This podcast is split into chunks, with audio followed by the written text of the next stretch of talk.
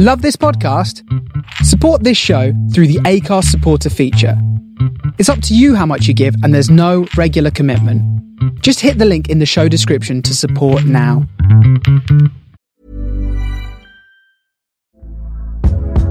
Hey there, it's Michelle Norris. I'm host of a podcast called Your Mama's Kitchen. When I travel, I'm usually looking for a way to find a taste of home when I'm not at home. And one of the things I love to do when I am at home is entertain. And Airbnb allows me to do that. When I was in California recently, I rented a house that had a great kitchen. And when we were sitting around the table, we're all thinking, we're in someone else's house. Someone could be in all of our homes as well. If you have a home, but you're not always at home, you have an Airbnb.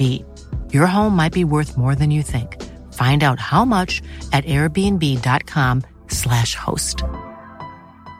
Jewelry isn't a gift you give just once. It's a way to remind your loved one of a beautiful moment every time they see it. Blue Nile can help you find the gift that says how you feel and says it beautifully with expert guidance and a wide assortment of jewelry of the highest quality at the best price. Go to BlueNile.com and experience the convenience of shopping Blue Nile, the original online jeweler since 1999. That's BlueNile.com to find the perfect jewelry gift for any occasion. BlueNile.com.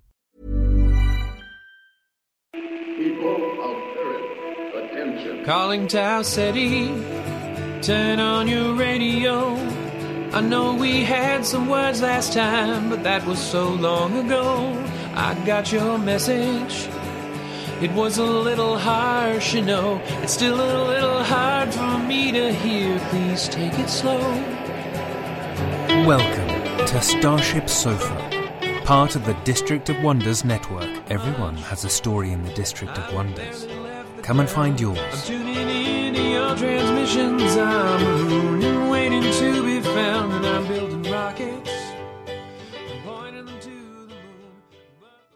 This is the Starship Sofa. Everybody, welcome, hello, and welcome to show 668. I am your host, Tony C. Smith. Hello, everyone. I hope everyone is fine and dandy.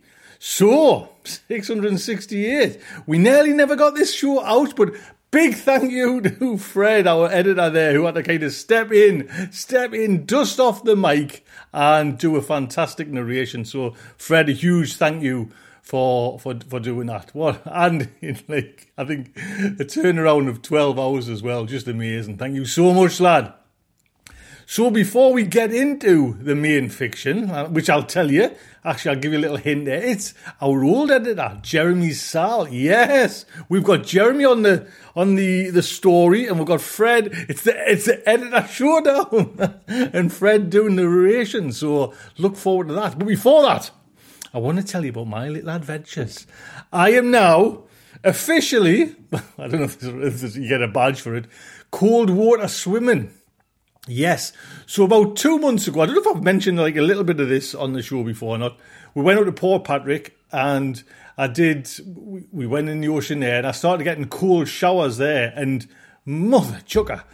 Scottish water's way, way colder than ours. The, the, the showers were giving us ice cream headaches. But coming out like almost like euphoric, you know what I mean? And uh, have I mentioned this or not? So anyway, I've been since then getting cold baths every night. I've had a cold bath for nearly two months. I've probably had three normal hot baths, and I'm sure it's just getting rid of like say or really. Really taking the edge off migraines. I had like little cluster headache migraines, n- oh, nasty little things. They seem to like kind of diminished, and I don't know. I'm, I'm maybe it's like all kind of placebo, but, but joints aren't aching as much. I'm, you know, I've got like a Volvo car now because I'm, you know, I'm kind of semi-retired and we've got I've got my own little jalopy. Well, it's lower down than what my other car was, but there's no aches and pains now getting out of it, and energy and everything. So we've been doing like cold water swimming. But when I say we, I me mostly because we live about a quarter of a mile, not even that, from the sea. So there's no excuse. You know what I mean? And like I say, it's the same kind of thing. You just, yeah, when you get in, do you know what I mean? It's like, it's, and it's almost involuntary to like, oh, mother, you know what I mean? You just, you cannot help, you know, but it's two, two or three seconds. And then this just your body tingles and you're aware. And I'm not kind of, well, I'm, I'm a little bit of swimming, but I'm just, you're just kind of normally treading water. And there's loads go down and do it now. Do you know what I mean? It's the kind of, because we've got a nice sandy beach. You know, it's from say half five till eight. It's a busy little period for, you know, for this kind of wild swimming, wet water, you know, like wet water swimming. I just like the dry water swimming.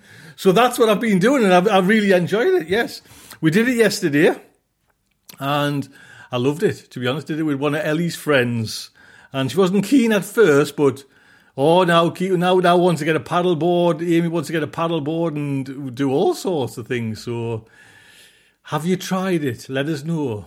That would be fantastic. So, back to the main fiction. Like I say, we're doing Jeremy today. yeah, we've got a story by Jeremy, and Fred is narrating. So it's a showdown of Starship Sofa's editors.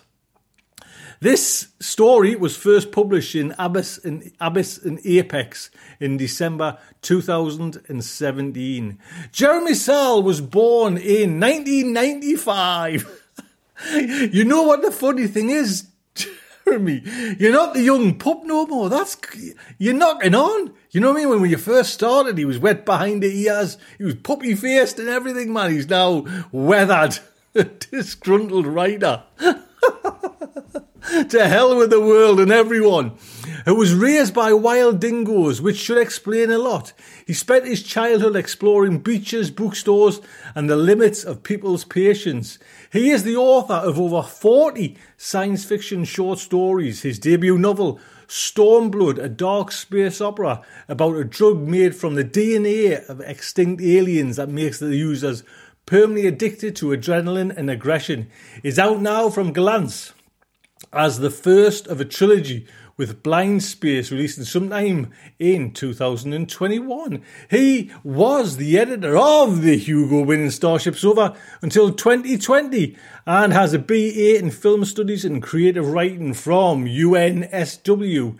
He craves out a living in Sydney, Australia with his family. He loves watching weird movies, collecting boutique gins, exploring cities, cold weather, and dark humour. And you can find him at jeremyszal.com or on Twitter at jeremyszal.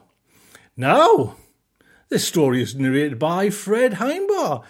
Fred Himebaugh lives a pulp fiction life and takes notes. His family lives with him warily in Ann Arbor, Michigan.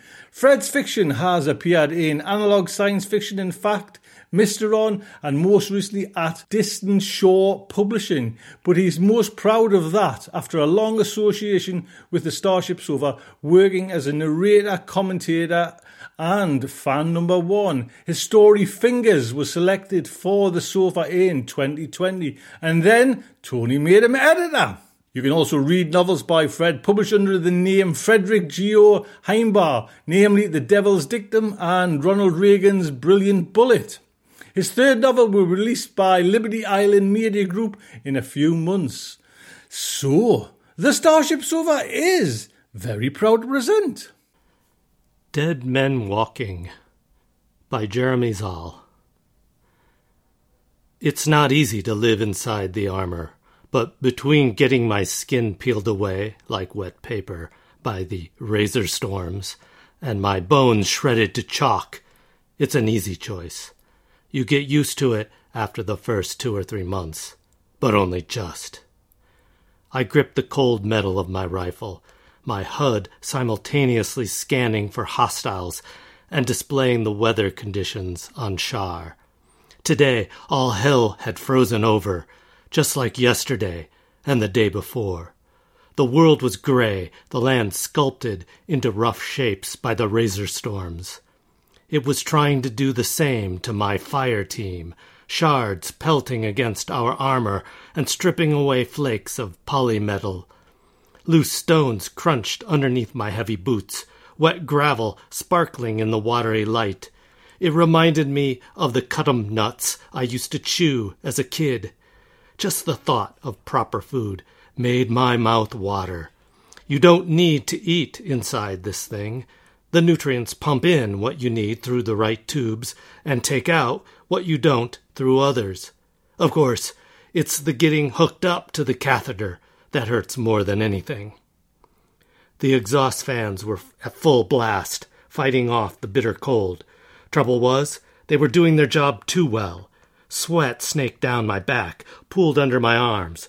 I rolled my burning shoulders, glanced back at the rest of my fire team, marching up the hill, hugging rifles to their chests like babies. It was pointless venturing out in these storms. No one wanted to go, but Commander Gary had asked it of me. And Commander Gary isn't a man you say no to. Even with the power armor doing most of the work, my legs ached from the long trek up the mountain. This wasn't our standard gravity or oxygen. It'd take generations to adjust to that. This is where the colonists had a leg up. They had had centuries to adapt to the raw conditions here, living independently on the rim of the galaxy. I peered over the edge of the precipice. At the bottom was one of the many settlements scattered around Shar, flanked by an armored palisade. In these storms, it was as dead as we expected. I heard muffled breathing as someone approached within range of my helmet mic. You okay, Ramez? Joe asked. She hefted a heavy hand on my shoulder. Been a bit worried since, well, you know. I grunted a response. It had been the end of a long day, one that hadn't been good to begin with. We'd run into some rebels smuggling stolen arms into their village. Couldn't tell you who started firing first. I just remember getting a chest full of hot metal, the impact spinning me down the cliff and tumbling against solid rock. Our armor repaired minor injuries with self applying biofoam, antibodies, and a side helping of morphine for the pain but the fall had broken several important things with complicated names.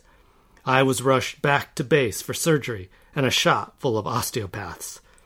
It seemed to have gone smoothly, and they didn't waste any time strapping me back inside the suit and shoving me out the door.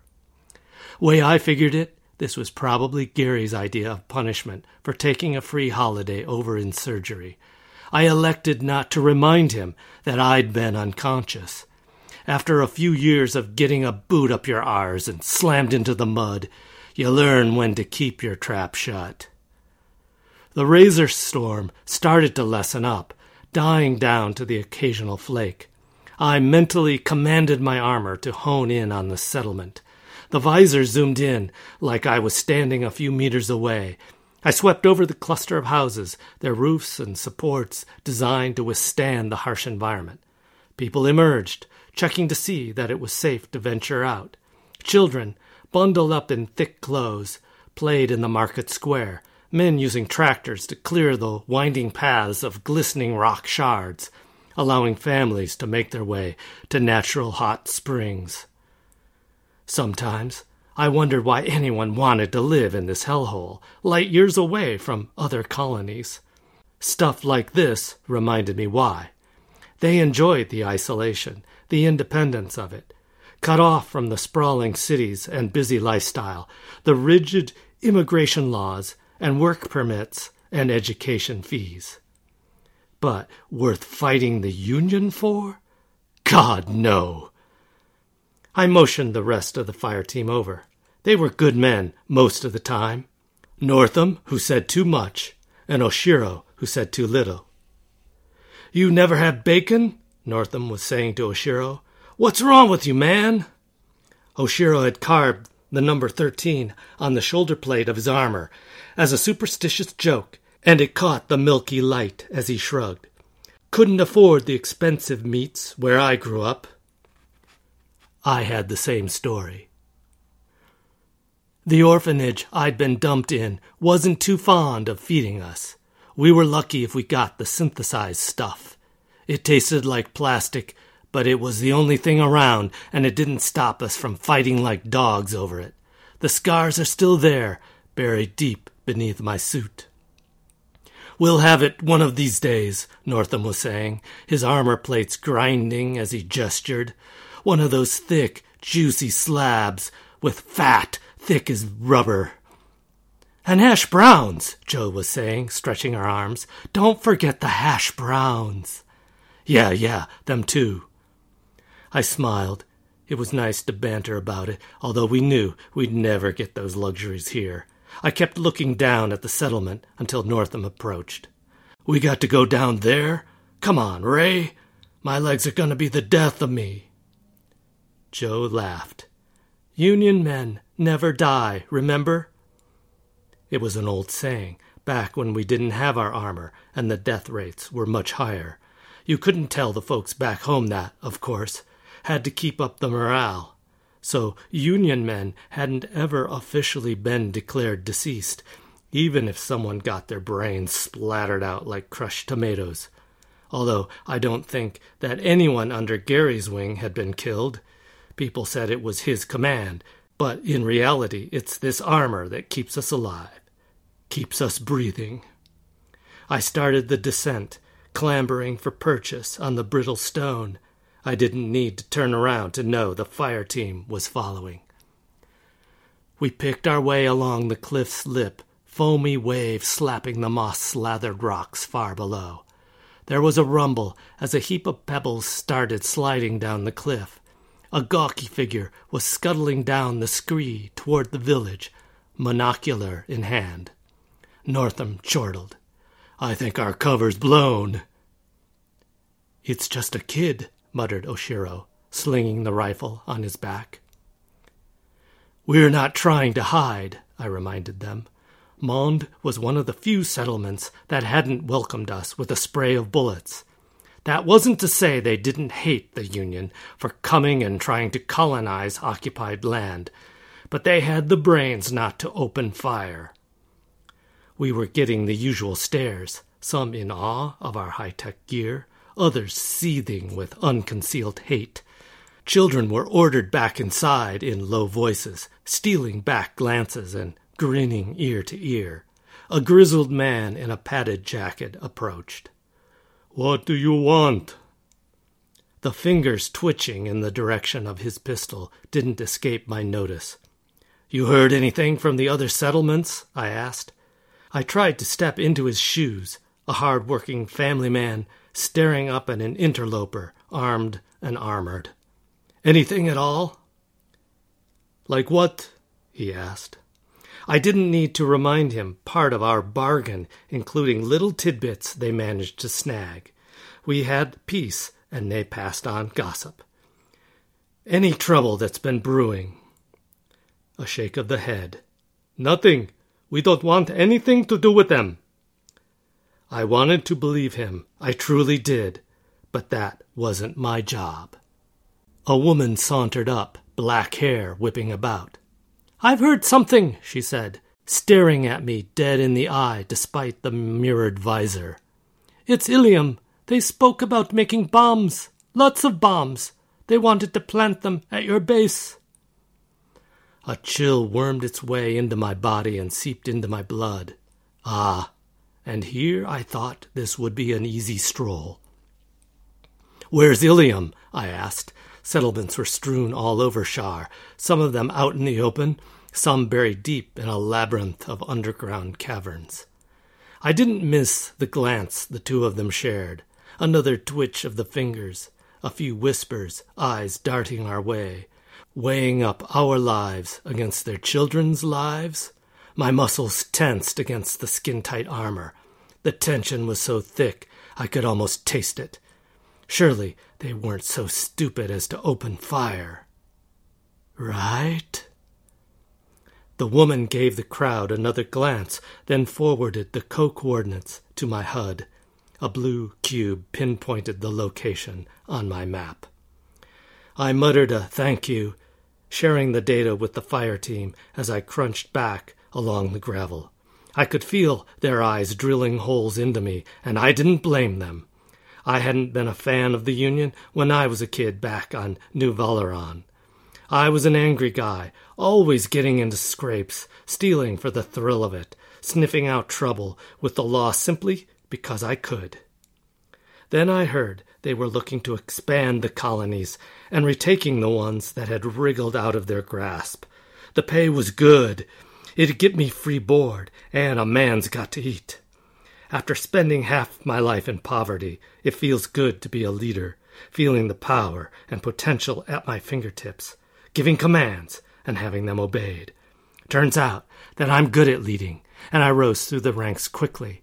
But nothing compared to seeing my fire team's easy nods and relaxed body posture when I drew near, knowing that no matter where we went, these guys had my back. Trusted me to call the shots. I put in a call over to Commander Geary. He unfolded on screen, gunmetal gray eyes swimming around in their sockets. What do you have for me? His cold, calculating face was at odds with his warm and father like voice, as if speaking to a favorite son, a man of contradictions. Sir, the folks over at Mond say that there's a potential bomb over at Ilium. I gave him a moment to digest that, possibly planning to plant them at our base. Geary's gray eyes narrowed, an instant final decision made. Get over there at once. Permission to use lethal force if you must. We can't risk losing any of our own. Those gray, dark eyes fixed on me like restraining bolts. Union men don't die, Ramez. Remember that. And that was it. He was never really one for chats. My HUD indicated everyone had digested the data. I relayed the conversation with Geary. Everyone ready? Stoked, Oshiro said, polishing his rifle like he was lost in some perverse fantasy. Who knew what went on beneath that visor? I'd known them for months, considered them family, yet I'd never seen any of their faces. I wasn't sure I wanted to. Some masks are better left where they are. Joe shifted her broad shoulders. Lead on, Ray. And I did, marching down a gigantic slab of bedrock, ocean water surging around our feet. The waves collided with stone, leaped into the air, and I wished I could feel the spray on my face. This time it was Northam and Joe who were arguing. Something about what aliens would look like if we discovered them. The blistering wind carried fragments of their conversation my way as we trudged across the slabs of cliffs and long stretches of glossy black sand. Not for the first time, I wish the terrain wasn't so sloped and hostile that it'd be possible to use a buggy that'd carry us all our armor. Oshiro was puffing away next to me, careful not to engage in the debate. I took a moment to stretch. My muscles seemed to be dipped in molten lead, my arms, legs, and shoulders aching. I was coated in another layer of sticky sweat, and my entire body was cramped and chafed. I rubbed the nape of my neck with a heavy arm, the best I'd come to scratching an itch in this suit. You might just get used to wearing this armor, but it's never easy or comfortable. Northam and Joe were just discussing the likelihood of aliens probing us humans into submission when a spire of black stone shattered. Rocks exploded all over us. I hugged the ground, the echoes of a thundering crack dying out through the cliffs. My HUD showed everyone's heart rate climbing by the moment. Sniper! Joe hissed. My joints locked up, immobilizing me. I checked that my fire team was unhurt as I counted the seconds by. Joe hugged the rock, scraping away grit as she edged along, careful not to get her head blown off. I snapped back into motion and slowly, slowly dragged myself forward. A twinkle in the distance. I zoomed in through the crevice. There! A figure was swaddled up in thick furs, brandishing an angular sniper rifle. Our shooter. My HUD instantly honed in, surrounding his face with a target reticule. Clear shot. I blinked in surprise. That only happened when we started aiming, lining up a hit. I tried to call it off, but it remained on screen. The figure knew we were watching and confirmed as much with a fingered salute that means the one thing no matter where you were. I almost laughed at the juvenileness of the gesture before I ducked back behind the rocks. The reticule disappeared as quickly as it had come. Probably just a glitch. On inspecting the shots, we found that rounds had burned through the rock and burst them open like shrapnel, some kind of explosive round. Look, Joe nodded toward where the bullets had landed. It was nowhere near us. He had time to line up the shot. He could have picked us off clean. Bastard was just trying to scare us. That's one hell of a way to do it, I muttered, but she was right. If the shooter wanted us dead, we would be. It was a warning, marking their territory. The threat of storms thundered in the distance. I didn't think we'd be used for target practice again, but it always paid to be ready. Charging straight in wouldn't be smart either, especially if the chatter about bombs turned out to be true. We'll take the roundabout way, I told my fire team, reconfiguring our pathway on the HUD. Scope the area, make sure we're not falling into ambush. A round of helmeted nods as they automatically filled into our practice formation, each angle covered as we traversed the cliffs. The familiar position, the closeness of my fire team at my back reassured me, lent me focus and protection. But walking through this empty landscape, the whispering wind sweeping crusty flakes and stony shards across the curved rocks like thousands of rattling dice, I wasn't sure I was going to be permitted that luxury for too much longer. A couple of hours later, my HUD beeped. We were getting close. It had been a long walk, fabric rubbing against chafed skin that had just started to heal. There's never enough padding in these suits. Let's get a closer look first, I said over the comms.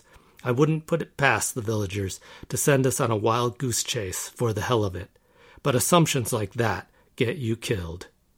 I ended up with Joe crawling forward on our bellies. Oshiro and Northam had gone for a bit of scouting, tagging items of interest so that we could get a 3D layout of the land. I peered over the lip of the rock. Ilium was larger than Mond, much larger, and busier. There had to be several hundred people here, roaming around, chatting to friends, and playing some sort of hologame. Bulky, carmine colored drones scythed about, helical appendages drilling away at rock surface. And then I saw the shooter. The sniper rifle was leaning against a metal pole, the man himself nursing a steaming thermos. The furred hood had been thrown back, revealing a face as callous and harsh as the world around it. But there was also weariness there. A man tired after a hard day's work, longing for his bed and his family. Didn't matter. He'd fired at four Union soldiers. A shout burst below us. A scout on the opposite ledge, fingering out our hiding spot. Time to go.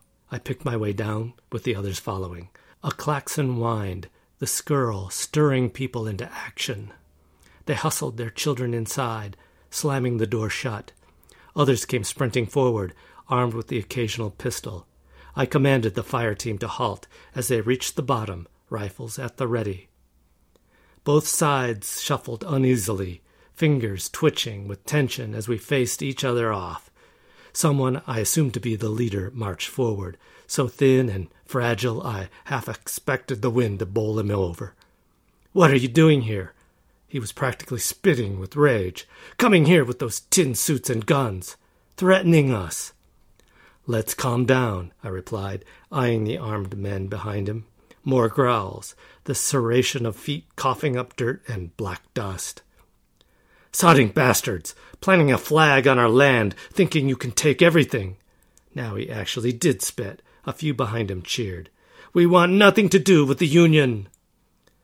I wasn't about to debate intergalactic politics here with a dozen guns shoved in my face. I'd be leaving that to Geary. Do you have a bomb? He twisted knife thin lips. What? Do you. Ramez! Northam's weapon swiveled around, aiming up to a small rock ledge jutting out from the cliff. The sniper was there, weapon locked and loaded. Others shouted in alarm the air filled with the cocking of weapons. Leave, he barked. Now! I indicated to the sniper. The guns followed. He fired at us when we were coming here. Sudden nausea washed over me. The suit seemed to flare up, internal gears whirling against my muscles. Burke, shouted the leader, you fool! Have you got a supply of explosives? Every word seemed to be a challenge, something I had to fishhook up my throat and out of my mouth. Enough with the questions! Get them out of here! Go back to your planet! Don't you dare! Joe stepped forward, her weapon trained on someone who'd been edging toward a shotgun. Of course we have explosives, the leader hissed. We all stiffened. You do? The tension was cranking up, blossoming in the air. It was hard to breathe. My chest was tight as a spring. I wanted nothing more than to rip the armor away, peel it from my skin, free myself from its grip. I swallowed a mouthful of sticky saliva, blinked away sour sweat. What for? To build our homes, you fool! Blow holes in the cave so we can move underground and get away from the razor storms. We've been doing it for decades. What absolute bull, hissed Northam, tightening the grip around his rifle. They're lying. My armor gave a convulsive shiver, and I couldn't help but stagger, legs threatening to buckle. I was wrapped inside a vortex of static. My breathing was shallow and fast, my heartbeat drumming against my ribs. Through my fizzing HUD, I saw them adjust their aim directly toward me in unison, all clamoring to shout the loudest. My fire team yelled in response, ordering them back.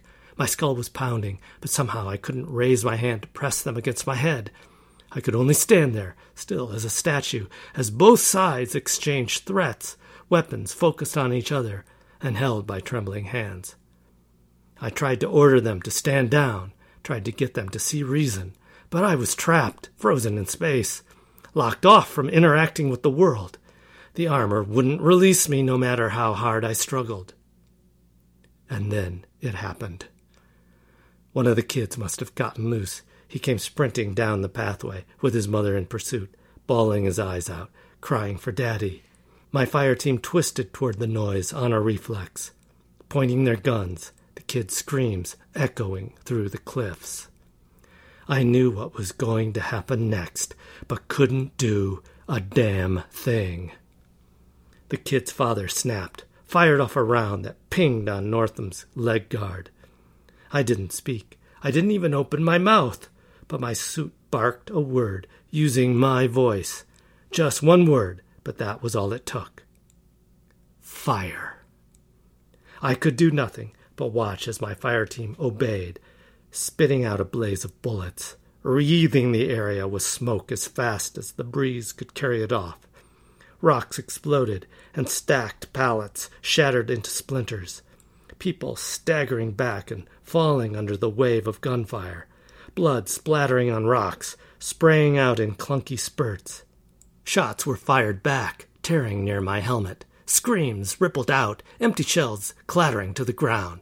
My blood froze, my heart jackhammering against my rib cage. But I could do nothing but watch, held tight by the armor. And in a few seconds, it was over. The armor released me. I collapsed to the ground, spraying dust. The rancid air reeked of death. There was faint crying as they mourned their dead and clutched at their bleeding wounds, shredded guts and shattered bones, scarlet dribbling between shaking fingers. At least a dozen lay dead, at a command that I didn't give, a command that my armor gave. A hand pressed on my back. I didn't have the willpower to shrug it off. You okay, Ramez? Joe asked. Her voice was quivery, like it had just managed to hold something dark back. My mouth was full of sawdust, but I managed to cough out a no. How the hell was I going to explain this? I looked up again at the dead and dying, these people living comfortable lives, happy lives, until we showed up and kicked them into the ground. I straightened up, skin clammy with cold sweat. Find their bombs, I croaked. Then we go. As it turned out, Geary wanted to see me the moment we got back to base. That was fine. I was planning on having a chat with him myself. I stormed down the corridor into Geary's room, eggheads and other techies scrambling out of the way before they got jostled by my hulking armor. How you doing, son? The man himself gave me a look, I could only describe as sympathetic. He looked so petty and pathetic in his little chair. Pretty tough out there today. I blinked. How? I saw it all. Geary stood. Even now, I registered that he was a head shorter than me. A decision was made that you didn't have the balls for. My suit! My hand curled into a fist. That was you? You know our policies, son. The Union comes first. Always has. Always will. But those people. I couldn't be hearing this. They weren't a threat. We didn't know that for certain. Had to be sure. He fixed me with those nasty green eyes of his. I got to admit, I'm disappointed in you, son. I'm happy to disappoint you, sir. I spat the last word through gritted teeth, gestured to my armor. You don't own me. I'd rather die than be a slave. I'm done. I'm taking this off. Get me out of it. You don't get it, do you? Geary's gunmetal gray eyes rested on me with eerie nonchalance. You're already dead, son. What? I made to move forward, but I found myself grounded, locked in place. The armor shuddered, tingling up my spine and biting into my flesh. Metal and chrome clamped hard around my twitching muscles. That accident of yours, it damaged your spinal cord and broke too many things. Geary circled me like a buyer at a showcase. It would have killed you. You'd be a potato, son. We did what we had to do. Did what? Geary fingered a remote. A hefty, reflective sheet slid down from the ceiling to my left. My armor turned me to face it. A whirling sound thrummed in my ears as my suit shifted. The thumbnail plates on my chest parted, exposing bare, dark skin underneath glistening with sweat. Except it wasn't bare skin. My body had been studded with glossy metal. Wires wormed in and out of my chest. Flesh was divided by thin lines of steel, as if I'd been pulled apart and knitted back together again, like a puzzle. Broad straps over my shoulders, locking me in. The interior armor was covered with pink purple tendrils, pawing at my flesh. The armor on my arms peeled back, bones toughened with steel of gunmetal gray, veins pumping with something that was too red, too vibrant. And finally, my helmet melted away, revealing what should have been a skull, but instead showcased thousands of minuscule cables, flicking lights, and tiny gears latched to my brain and wiring me into the armor's motor functions. It had become a part of my body permanently. It was our only chance to save you, son, Geary was saying, rapping his knuckles against my heaving chest. The suit was the only thing that could save you, the only thing that packed enough juice to keep you living.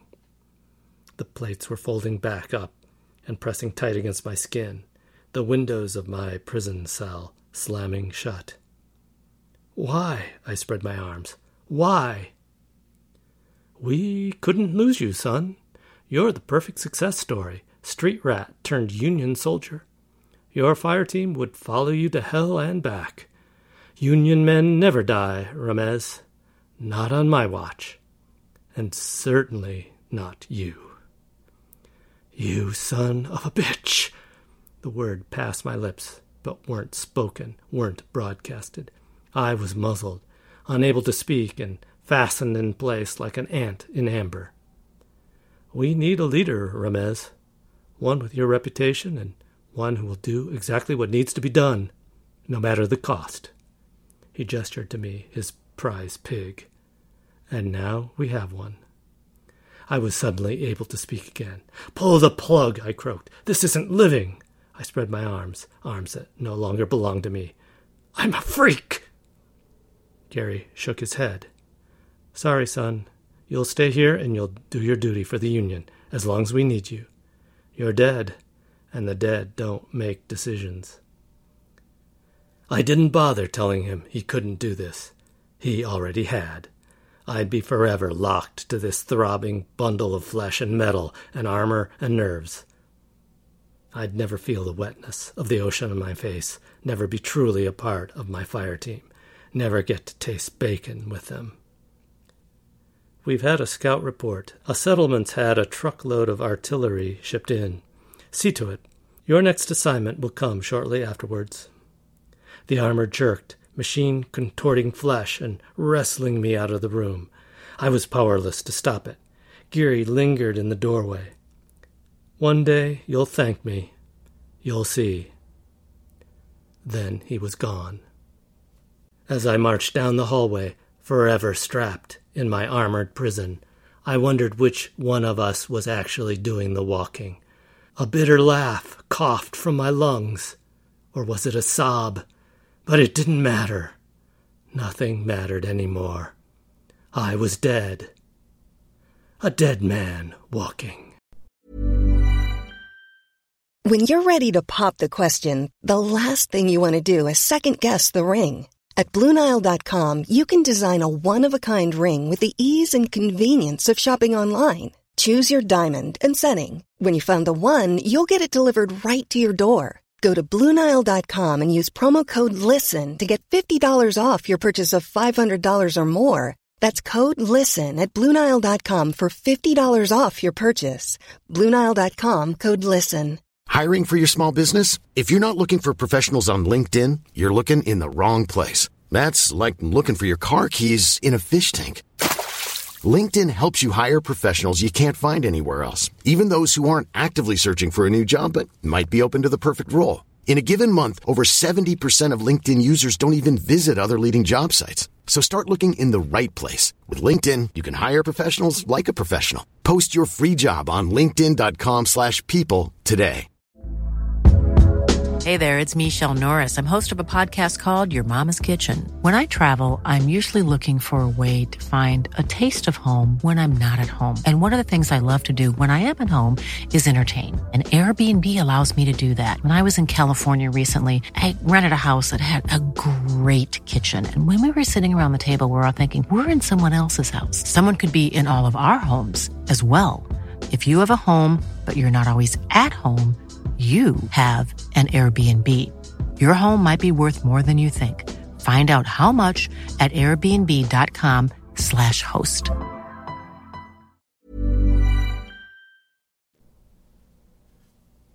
Oh, Jeremy, Jeremy, Jeremy, lad, what a big hugs, lad, big hugs. Thank you. Listen, lad, thank you so much. You, you are still a little puppy in my eyes. You're not this weather-beaten narrator, bad-tempered at everyone. And Fred, yeah, you pulled that off, lad. What a, what a hero, what a guy. Thank Fred. Honestly, thank you so much for everything there, lad. So that is Starship Sofa's 668. Put to bed. I am not going cold water swim today. I'm going to bed. I was on night shift and this baby needs his beauty sleep. Until next time, just like to say, good night from me. Thank you for listening.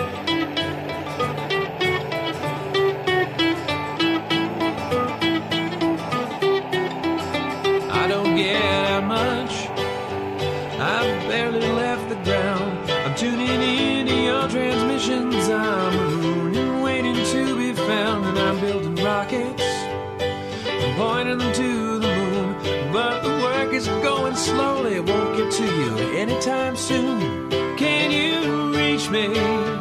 Is my signal getting through? Turn on your radio. I wanna talk to you.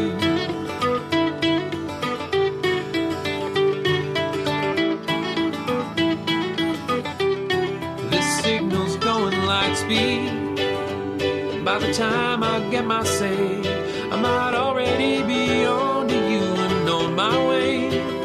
But you're so far from here, and at best I'm moving slow. So I'm waiting on your call at home with nowhere to go. Can you reach me? Is my signal getting through? Turn on your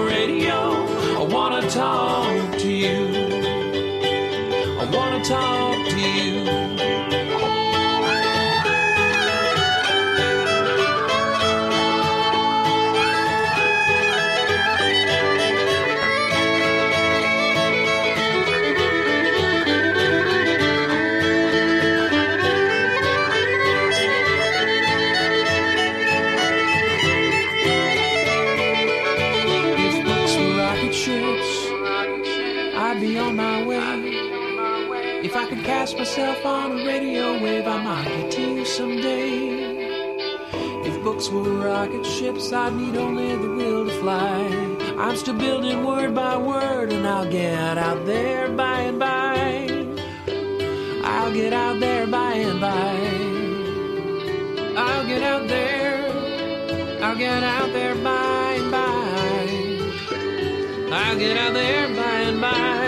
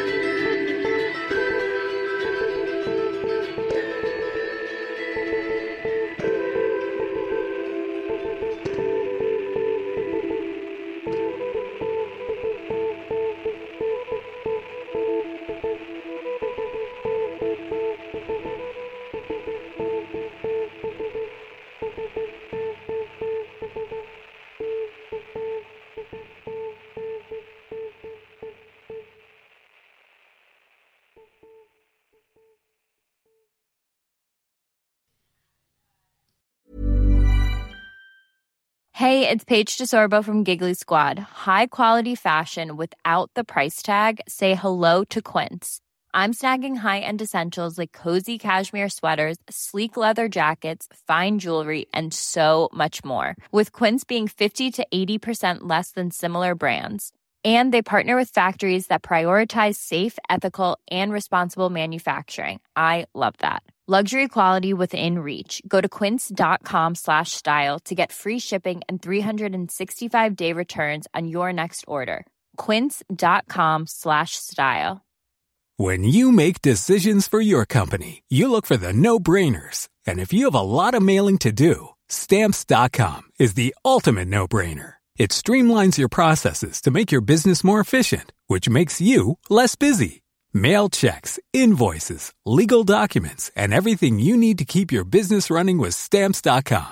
Seamlessly connect with every major marketplace and shopping cart. Schedule package pickups and see your cheapest and fastest shipping options from different carriers with rates up to 89% off USPS and UPS rates. And with the stamps.com mobile app, you can take care of mailing and shipping wherever you are. Make the same no-brainer decision as over 1 million other businesses with stamps.com. Sign up with code program for a 4-week trial plus free postage and a free digital scale. No long-term commitments or contracts. That's stamps.com. Code program.